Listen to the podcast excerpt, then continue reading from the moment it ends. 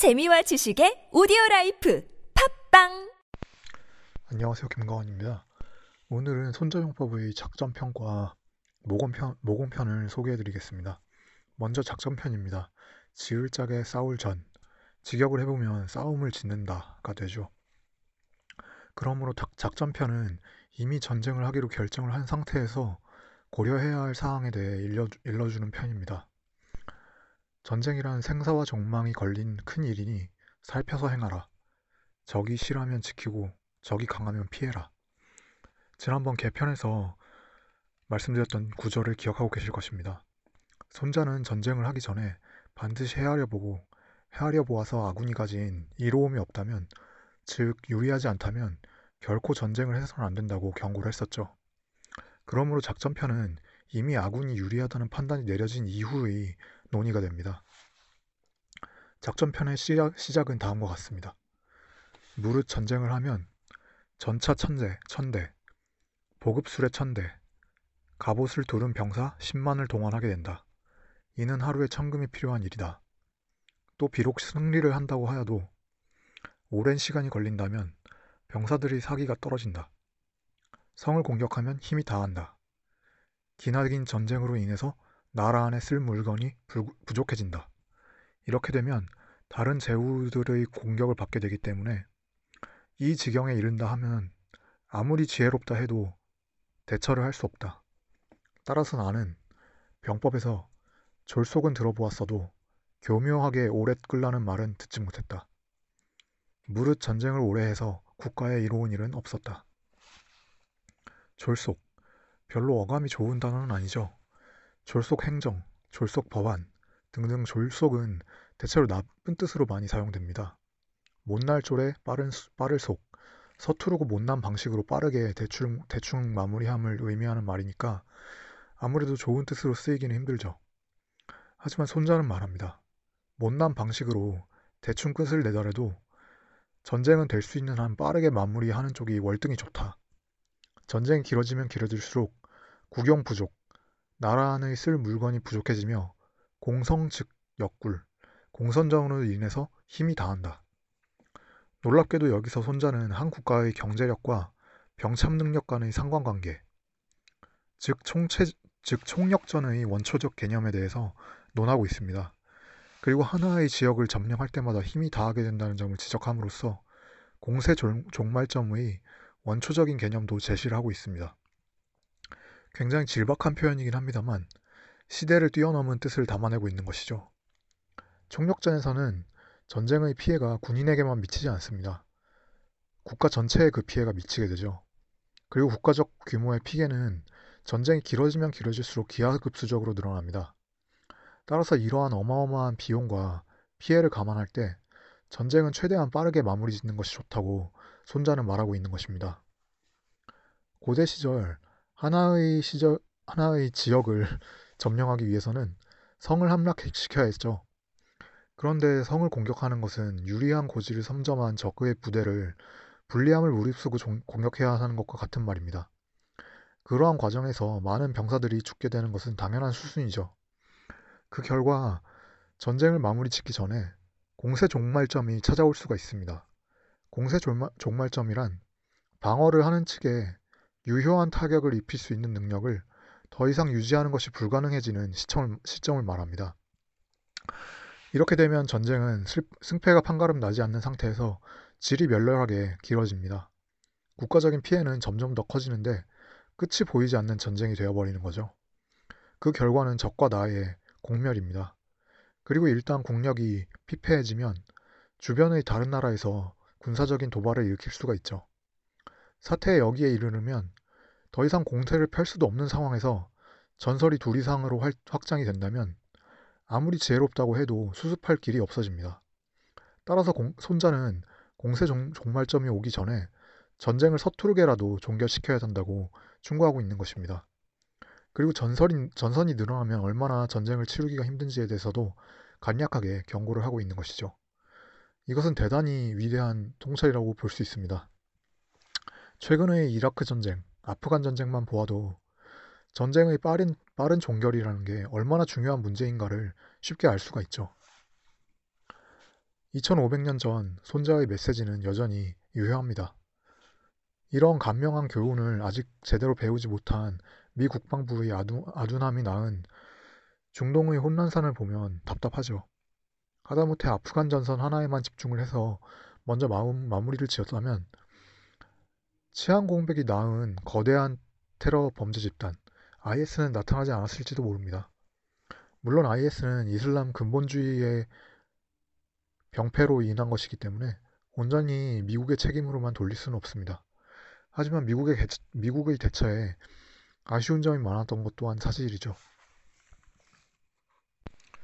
손자는 계속 말합니다. 그러므로 용병의 해악을 알지 못하는 자는 용병의 이익도 알 수 없다.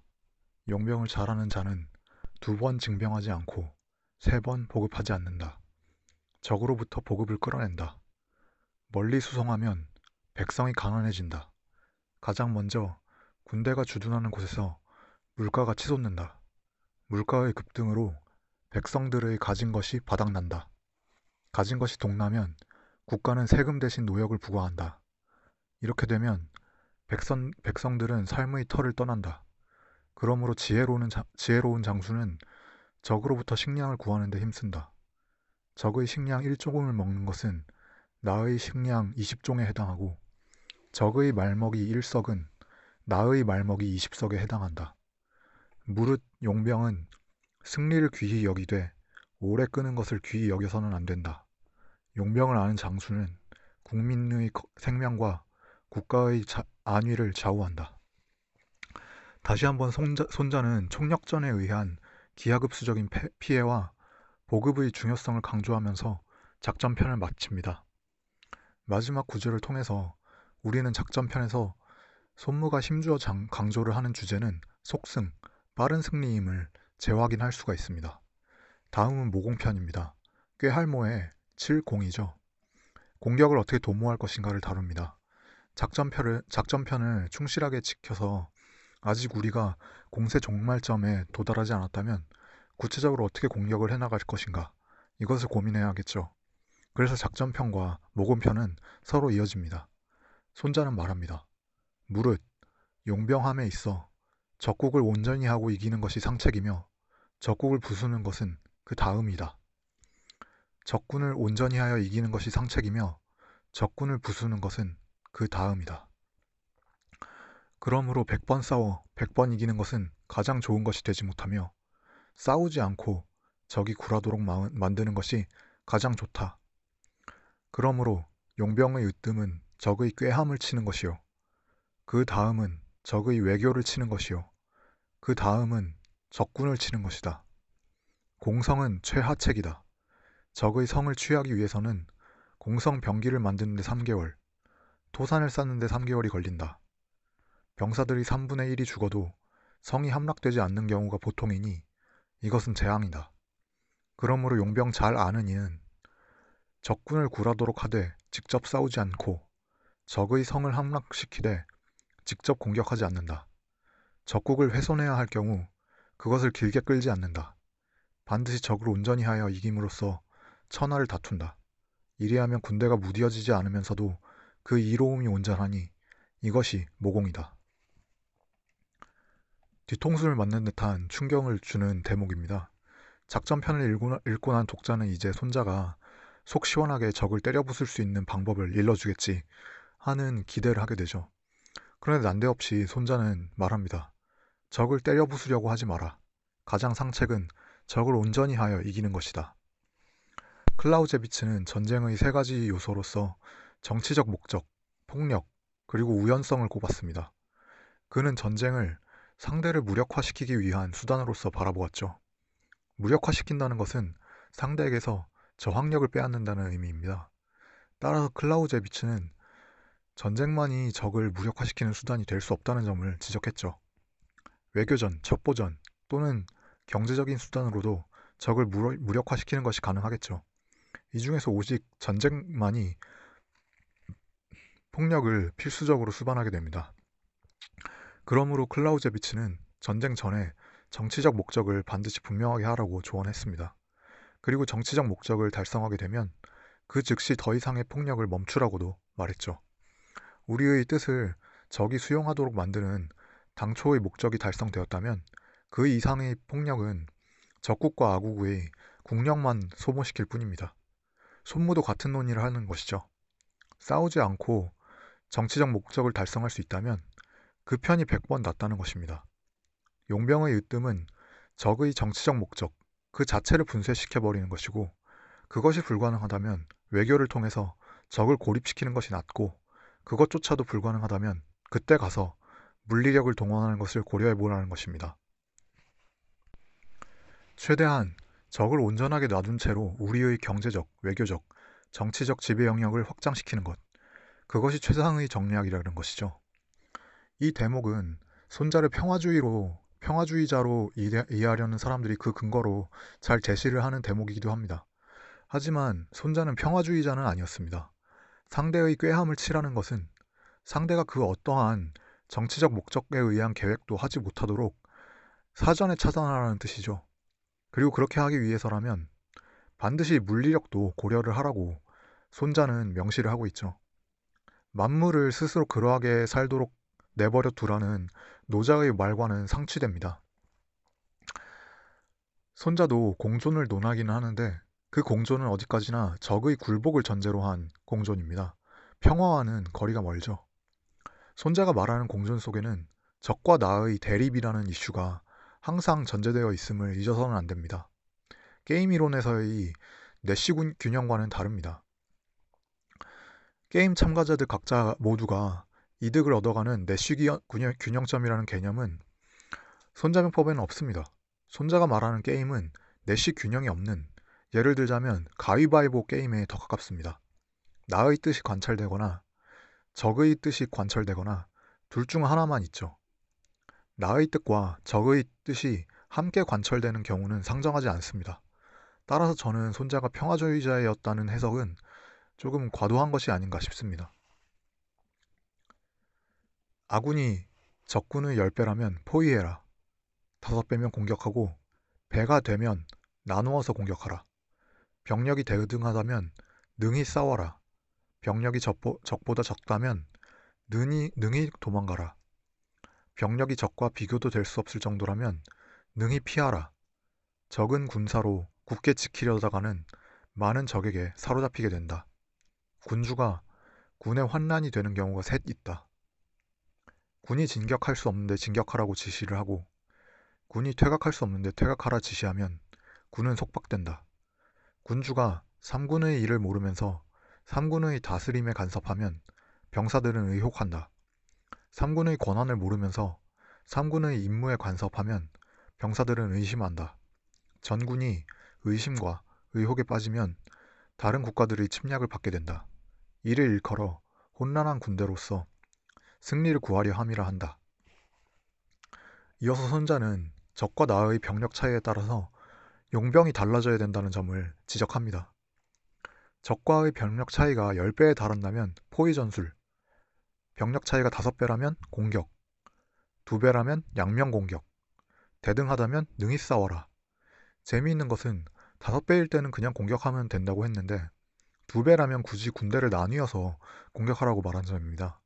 당시에는 민병대가 주축이었음을 말씀드렸었죠.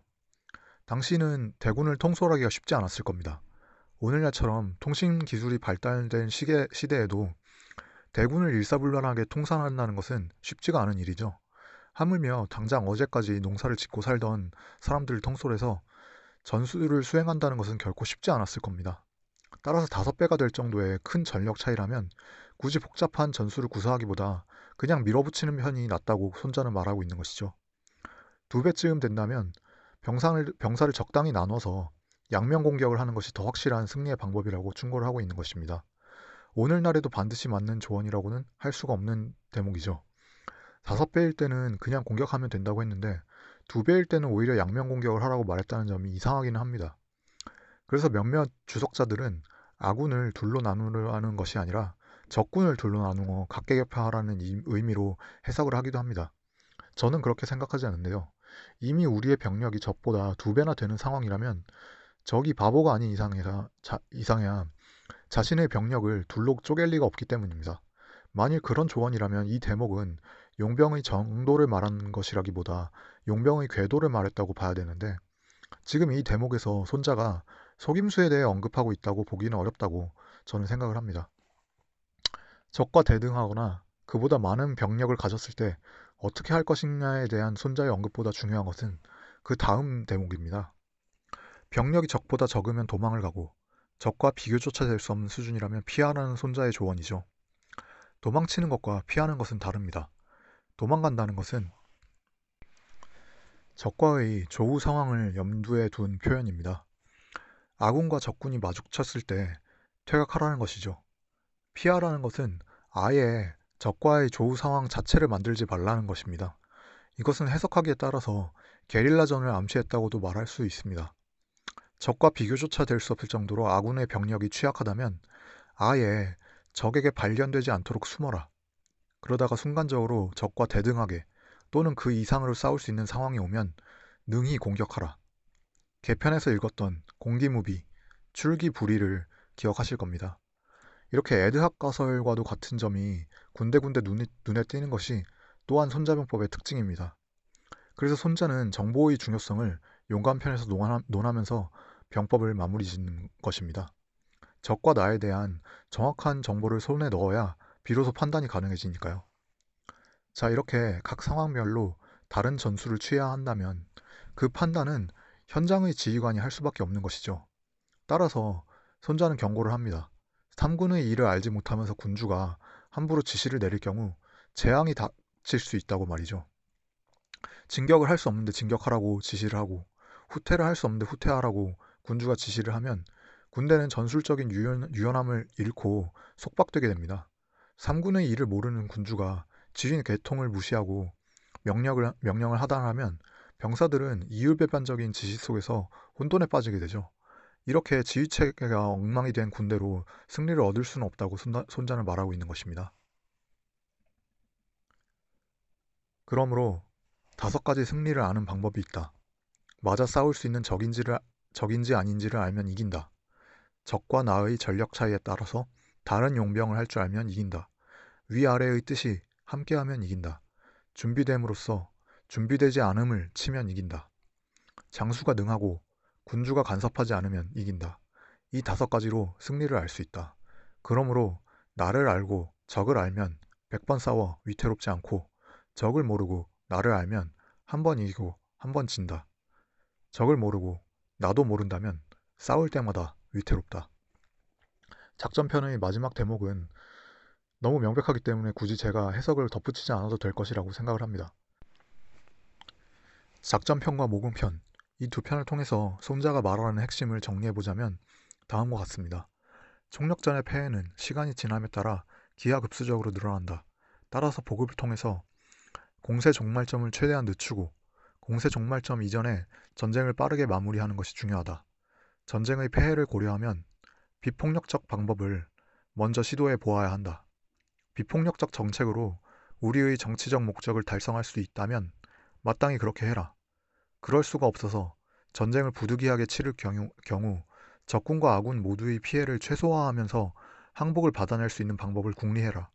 그것조차 불가능하다면 공선정, 공성정보다 야전에서 승리를 거둘 방도를 찾아라. 야전에서 중요한 것은 피하 간의 정력 차이에 대한 정확한 판단, 그리고 그러한 판단에 따르는, 따르는 유연한 전술 운용이다. 지휘관의 판단이 승패를 가르게 되니 군주는 이에 함부로 간섭해, 서는안 된다. 이를 모두 지키면 위태롭지 않다. 예, 오늘은 여기까지 하겠습니다. 좋은 하루 되시길 바랍니다. 감사합니다.